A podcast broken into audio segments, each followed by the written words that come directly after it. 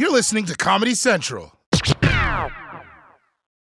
Hey, what's going on, everybody? I'm Trevor Noah, and this is the Daily Social Distancing Show.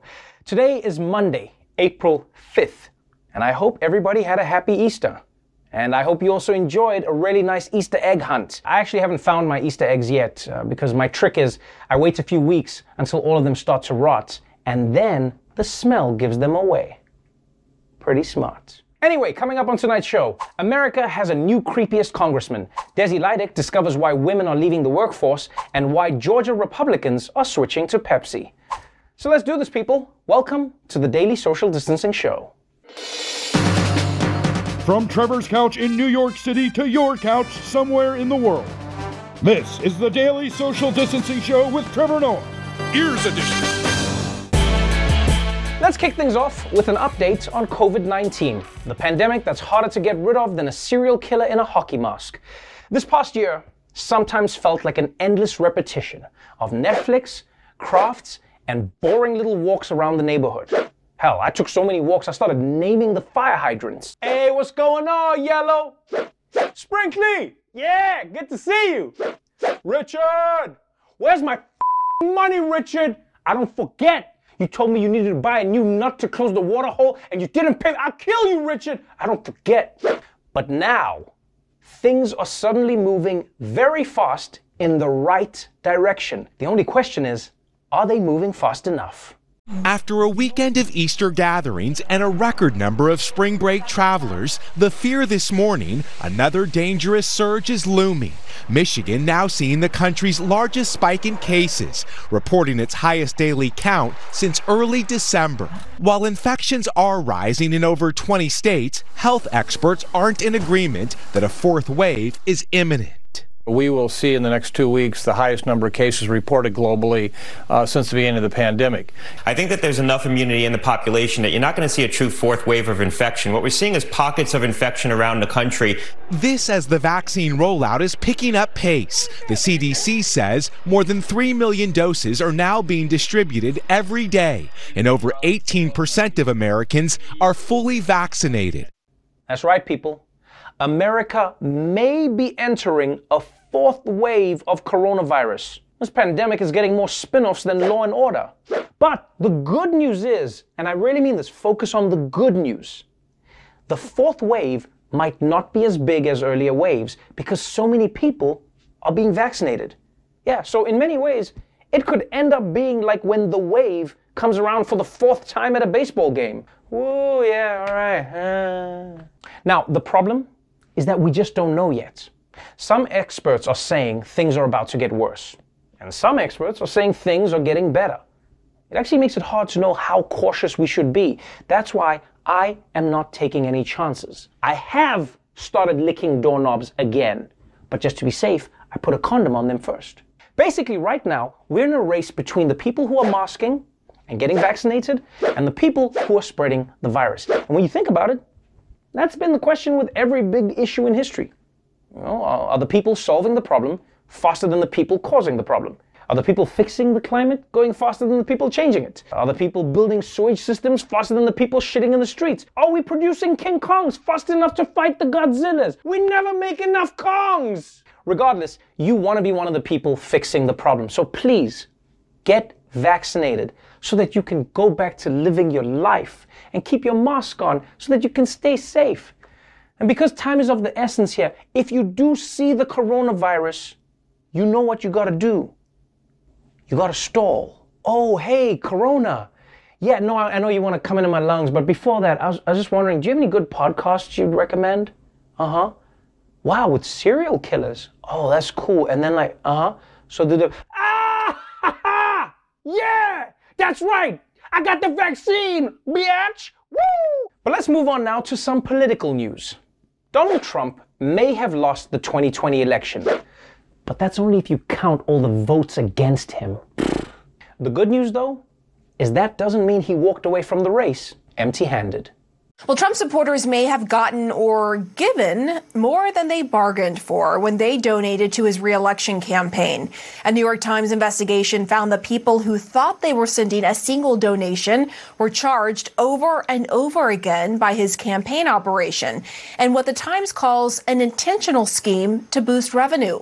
Recurring online donations were set up by default. Here is how that fine print disclaimer looked. Take a look at this. It was buried. That tiny line at the bottom of the first yellow box calls for a weekly recurring donation. Hundreds of thousands of people had money withdrawn without their knowledge, leading to a record amount of fraud claims against more than 64 million bucks in refunds in the last months of 2020. The 63-year-old man willingly initially contributed $500 to the Trump campaign when the man had his bank account repeatedly charged $500 several times in the weeks to come to the tune of $3,000 in less than 30 days. God damn. Say what you want about Donald Trump, but this man is a legend. His last act as president was to rob his own supporters. They loved him so much they stormed the Capitol for him, and meanwhile, he was like, You go on ahead, I'll watch your stuff. Leave your wallet here, Bobby. I got you. What's most surprising to me is that Trump's base didn't expect this from him. Because, guys, if you know Donald Trump at all, you should know that he will scam anyone. That's why even when Melania is at home, she still takes her purse with her to the bathroom. I'm going pee pee now. Credit card comes with me, Donald. Now, you'd probably think that after getting scammed, his supporters would have second thoughts about him, but it turns out some of the victims still say that they are loyal to Donald Trump. I mean, how far does he have to go for these guys to stop believing in him? Well, sure, I missed that check box that let Trump take my nose, but that's my fault. I would still shake the man's hand if I had a hand because I missed that checkbox too. And finally, there's another political story that we missed while we were off the air last week.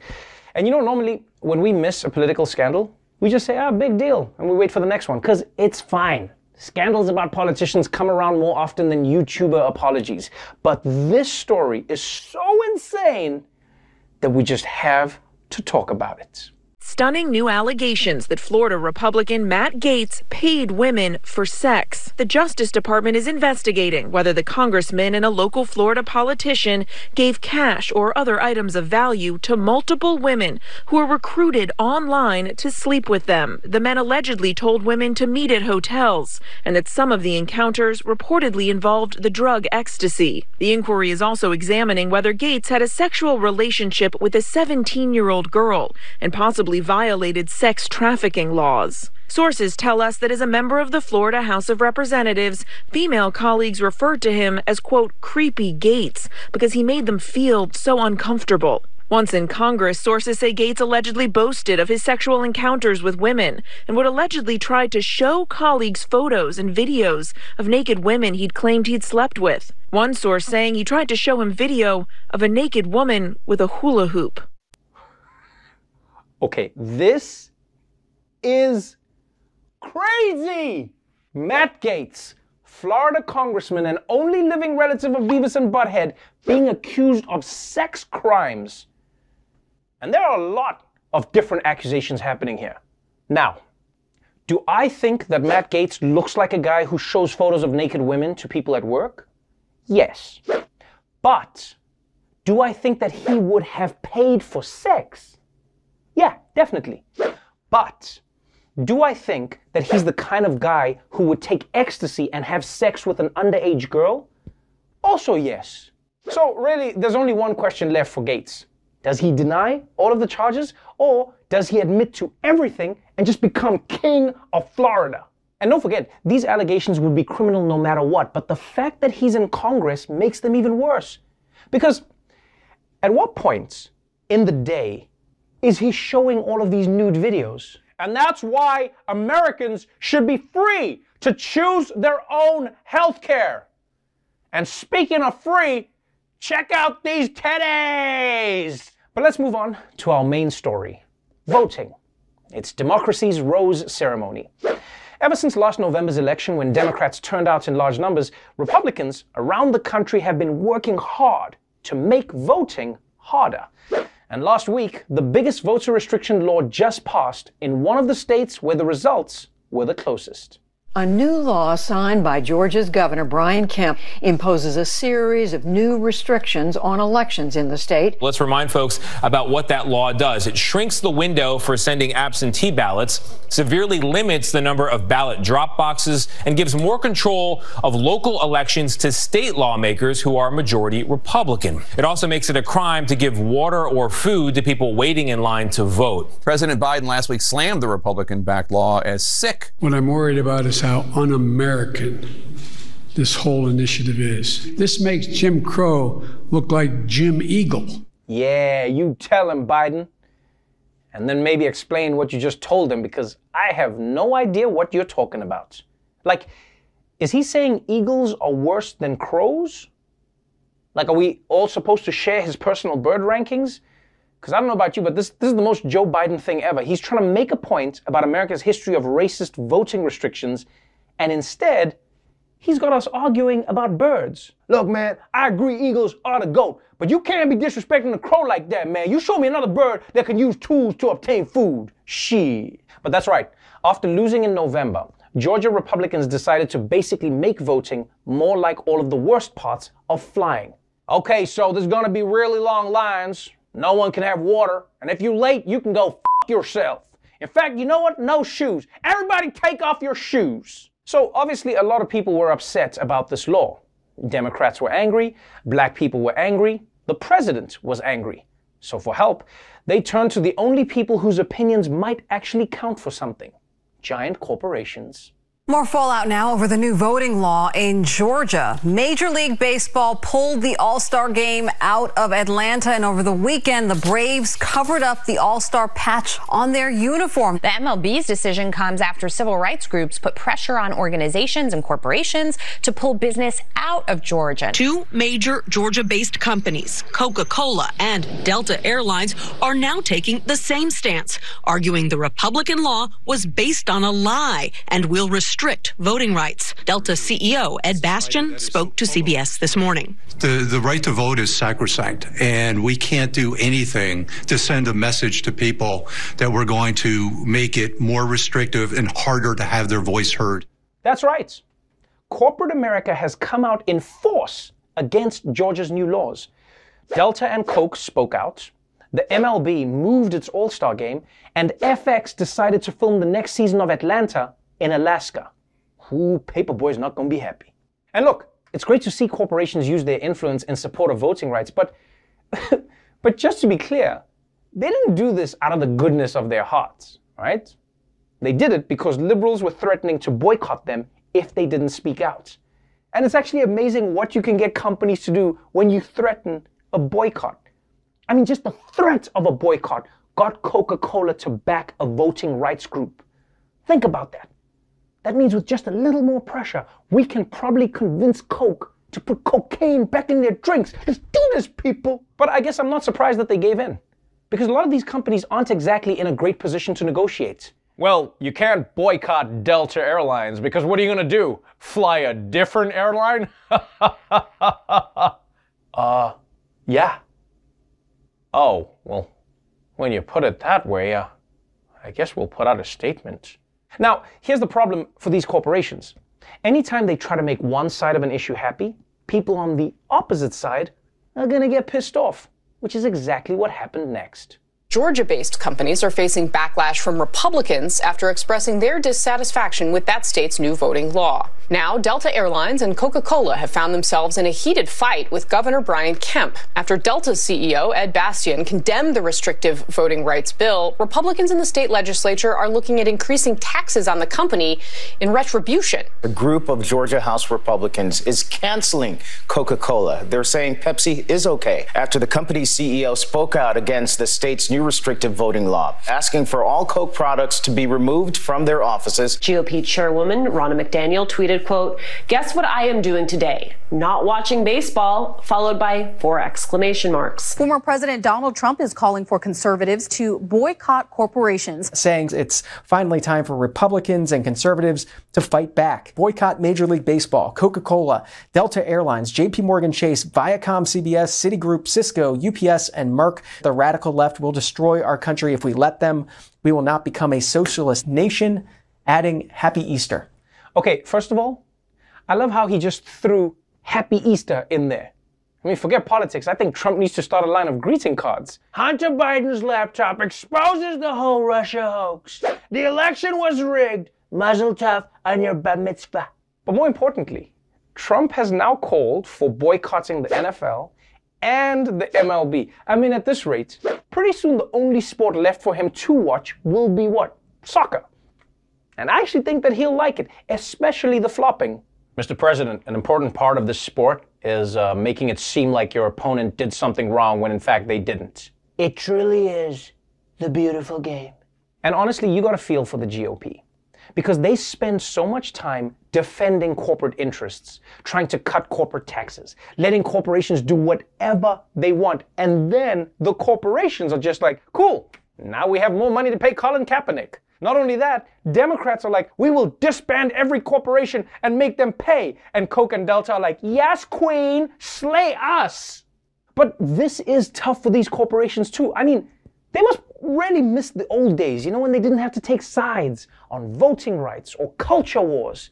You know, they just made diapers out of asbestos, and that was that. But these days, being a corporation means trying to navigate all these political issues without getting boycotted, which is not easy.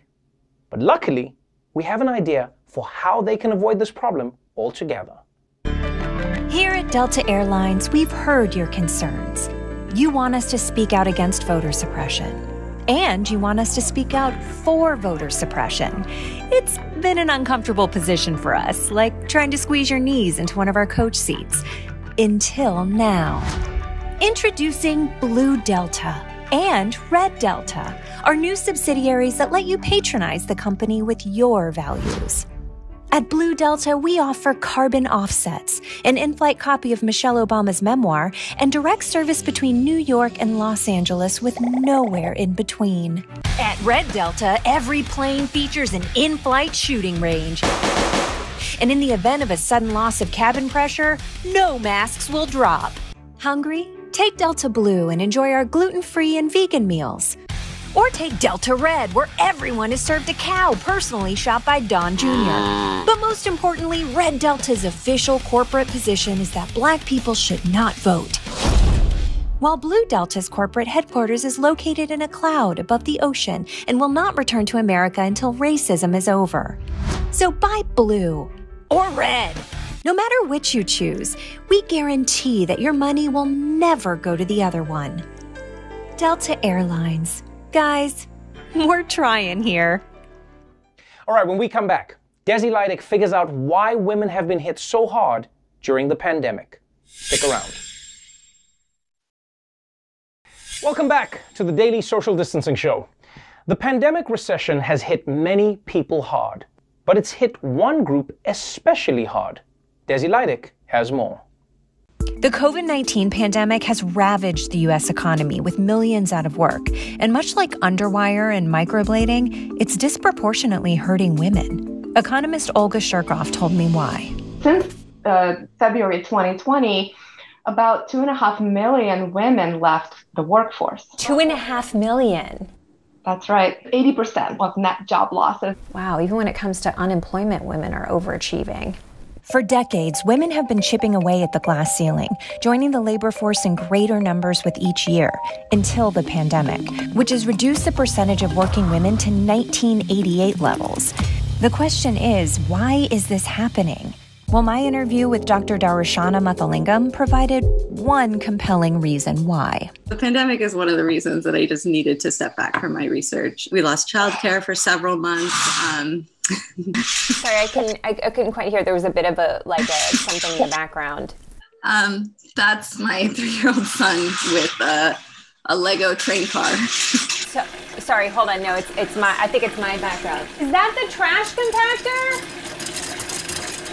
there better not be any Ninjagos in there. There were Ninjagos in there.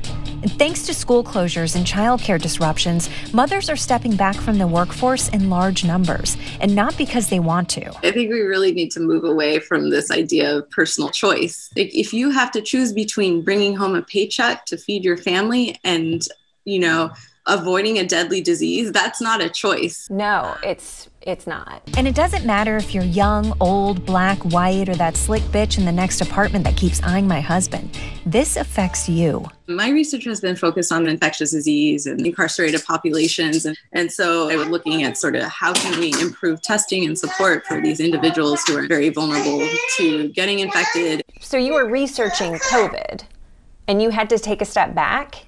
Yeah, I mean, it was a very difficult decision. God, think of all that you could have accomplished in this past year if you had full time COVID safe childcare. Like, I know for me, I just know I would have been able to finish my one woman show from home, Homelton. My whole life is in this room where it happens, this room where it happens, this room where it happens. Yeah, art is important. So, millions of women have just spent a year stuck at home. We're workshopping our dream projects with our kids instead of with audiences or producers. And much like a stoned Elon Musk tweet, this could affect the whole economy. Women leaving the workforce means that these women are now losing the skills that they had and becoming less productive. And so that could affect actually um, the entire economy and economic growth for years to come. Even women who are still working are experiencing sort of hidden burdens that they're doing this dual role. they no, no, you can't have a snack. You just ate. You can't have a snack. They w- have to work and at the same time take care of their children. And so there are also mental health repercussions. Something's got to give. Hey, babe, can he have a snack? No, he can't. No, he can't have a snack. So, how do we fix this before moms across America just lose it? Asking for a friend. I can have a snack. No, you can't. Yeah, you know what? F- it. Have a snack. Have a snack. Have all the snacks. Dr. Shurchkov says it's going to take a lot of work. COVID 19 highlighted and exacerbated long standing structural gender and racial and ethnic gaps that need to be addressed. And not to mention, women, I think, have learned. How, yes. Oh my goodness. You want me to Google? We're looking up a Pokemon. oh. Which is my other new PhD level area of expertise. Um, so, where was I? Yes, if we would like to see things get better, we need institutions policymakers to pay attention to childcare and expand access to childcare. Shoot, I had a question off of that, actually. Sorry, maybe my producer, Sarah, the question off of the um, women. Have it. I definitely have it written down in here. I remember when we came up with that question. Yeah. Uh, Sorry. But yeah, you got your hands full. It's okay. Oh boy. Okay, I actually I come prepared. Here we go. But mommy's working. Well, one thing is certain the pandemic has shown us that the system is broken and women need institutional support. Something has to be done. Probably by someone who doesn't have kids at home. Thank you so much for that, Desi. All right, when we come back, I'm going to be talking to Dr. Carl Hart, an Ivy League professor, about why he uses drugs. You don't want to miss it. Welcome back to the Daily Social Distancing Show. Earlier today, I spoke to Dr. Carl Hart. He's a professor of psychology at Columbia University, an Air Force veteran, and a recreational heroin user. We talked about that and his new book where he explains what the real problem with drugs is. Dr. Carl Hart, welcome to the Daily Social Distancing Show.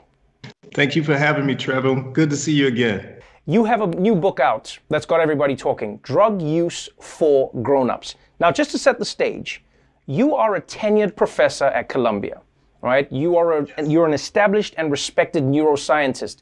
You are not some dude who's just like selling bankies, like little baggies of weed or this. This is like we're talking to a doctor here. Yeah. First things first. Things first. What is the biggest misconception around drug use? Because uh, when when people say like drug use for grown-ups, people might be like, "Wait, you talking like Vicodin? What, what what do you mean by by drug use?" Yeah, so I'm, when I'm talking about drug use, I'm talking about the fun drugs that people take cocaine, MDMA, psilocybin. And the biggest misconception is that most people who use these drugs are addicted. Uh, the vast majority of people who use drugs are not addicted. Uh, 70, 80% of those people who use drugs don't have problems like addiction. They are responsible individuals. They go to work, they take care of their families, they pay their taxes, uh, responsible people. They're professionals. And that's one of the reasons that I wrote the book. So to clear up some of those misconceptions you you you speak from experience. I mean, I remember how shocked people were when you said, "Oh, I I use heroin." Everyone was like, "Wait, wait, wait, wait, wait, what?" Yes. So let's let's talk about that for a second. So I, I I acknowledge uh, heroin use, cocaine use, MDMA use. I acknowledge all this drug use in order to uh, dramatize the fact that uh, most people who use these drugs are not addicted. So I wanted people to see somebody who's responsible, somebody who writes books, somebody who meets their obligations, so they could understand that. See, we've been misled. Instead, um, they they they don't want to believe that. But one of the major concerns when we think about uh, the drug in themselves, uh, let's think about a drug like fentanyl. Fentanyl has been approved in the United States in medicine since 1960. So we use fentanyl in medicine safely, not a problem. But when you think about somebody like Prince, for example, he died in part because he had fentanyl in a drug, in a pill that he thought was oxycodone, a Percocet. Uh, mm-hmm. He didn't know uh, fentanyl is a lot more potent than oxycodone. So if you the same amount that you take of oxycodone and you take that same amount for fentanyl, can kill a person. And so if Prince knew what was in his drug, he might still be with us today. So in the book, I'm arguing we need to regulate these things. We need to make sure we have drug checking facilities so people will know what's in their substance so it decreases the likelihood of them dying from uh, ignorance, not knowing what's in their substance if somebody's addicted to cigarettes, is that as bad as being addicted to crack? Are the effects of certain drugs not worse than other drugs in the addiction? Yeah, so let's think about that. Uh, we can think about uh, people uh, who are addicted to alcohol. And then if they abruptly discontinue their alcohol use, they can die. Uh, the same sort of thing is less likely with something like heroin. So alcohol withdrawal can kill people. So when we think about the severity of addiction, uh, alcohol is one of the sort of worst. Uh, but we manage to deal with that okay in our society, although we still lose people every year from alcohol withdrawal. Uh, but the point is, is that we uh, it's an important point here. Is the if the majority of people who use any drug are not addicted, it tells you that you have to look beyond the drug itself. There are other factors that are important for drug addiction. Other factors like psychosocial factors, uh, psychiatric factors like people who are who have co-occurring psychiatric illnesses are far, far more likely to be addicted to a drug than somebody who doesn't. So it tells us as a society, we have to be better. We have to treat people better. We have to do better. We have to make sure we have social safety nets. All of these things will radically decrease the amount of addiction, of addiction that we see in a society. But when we focus on a drug, then we're not focusing on the most important aspects of addiction. What terrifies me, though, on a completely uh, uninformed level. I look at the stories. I go, man, Whitney Houston, and then DMX. I read in the news DMX, and they go like, what happened? And he's he's he's, he's in a coma, and you like it's because of drugs. And then I go, man, Dr. Hart. I I mean, I'm I'm all for you know people legalizing drugs, but I, I don't want to keep losing people. Is there is there something that I'm missing when I think like that? Yeah, uh, let's think. Let's think about Whitney. Oftentimes, you see the headline. She was she had cocaine in her system, uh, and it probably had nothing to do with her death. She died in a bathtub because she fell asleep. She also had uh, antihistamines in her systems, which you can get over the counter. She had benzodiazepines in her system that she was prescribed. She fell asleep in the tub. So, uh, if anything, you know, you wanted her to be awake. Cocaine keeps people awake, uh, and so people need to understand uh, that the headlines are often wrong. Let's think about DMX. I don't know what happened with DMX yet. Uh, we don't know, but there are a number of people right. who are speculating. Um, and it would be nice to know, but that's why we're trying to get the right information out. So if there was a drug involved uh, and he may have hidden what he was doing because it's stigmatized, uh, we hope people come out of the shadows and they can seek, seek help or they can seek um, uh, uh, information about doing the activity more safely so we don't lose people. If you said to me six years ago, hey, Trevor, weed, should it be legal? And I'll be like, that is the devil. People are going to smoke the weed, and it's a gateway drug, and it's going to kill them all. Because that's what I was brought up to believe in my school, in my community, in my life. Now I look and I go like, man, I was an idiot. I can't believe I even thought that. So how are we all so wrong? How did we all become programmed incorrectly then?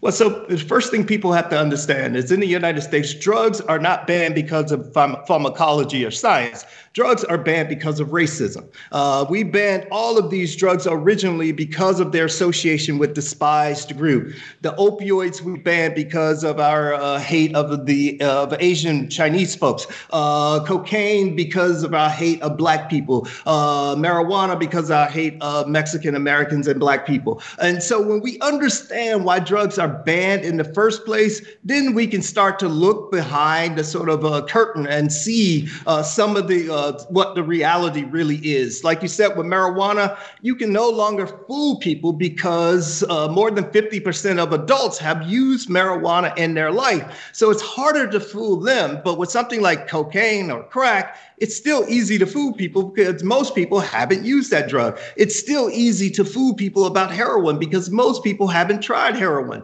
And so as we increase the number of users with these drugs, it becomes more difficult to fool people. Or uh, when you have people like me and other scientists who speak up, uh, it will become less likely that we mislead the public.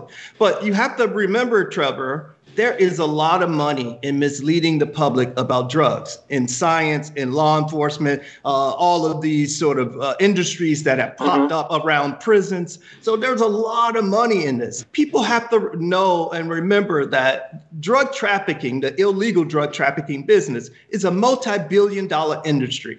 And that industry is supported primarily by middle class and upper class people, white people. Uh, but when we think about drug users, we don't think of them as being the users. So there are a number of people in our society who know that drugs are not the boogeyman and not the devil that we've been told.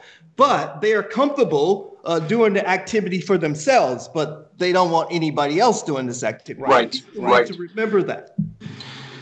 And then what do you say to the communities out there, especially black communities, where community will go like, Dr. Hart, what are you doing? We watched the crack epidemic destroy our communities. Why would you advocate for drugs?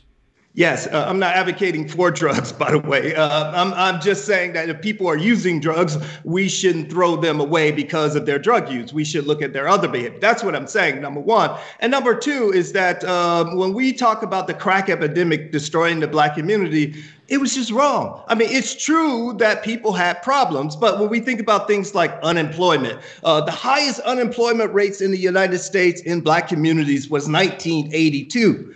Crack didn't come on the scene until 1985, but yet crack is blamed for that sort of thing. We think about violence. Uh, we had uh, peaks in violence in 1933, 1980, 1991. Crack was on the scene in, in 85 for the 91 one, but we've had these periodic peaks in violence. That's how uh, that's how societies work. And so crack was blamed for these things that were really um, uh, caused by things like Reaganomics and Reagan's economic policies. Uh, but but crack was blamed. And so I'm trying to get people to understand that if you look beyond drugs, then we might find some real solutions. Right.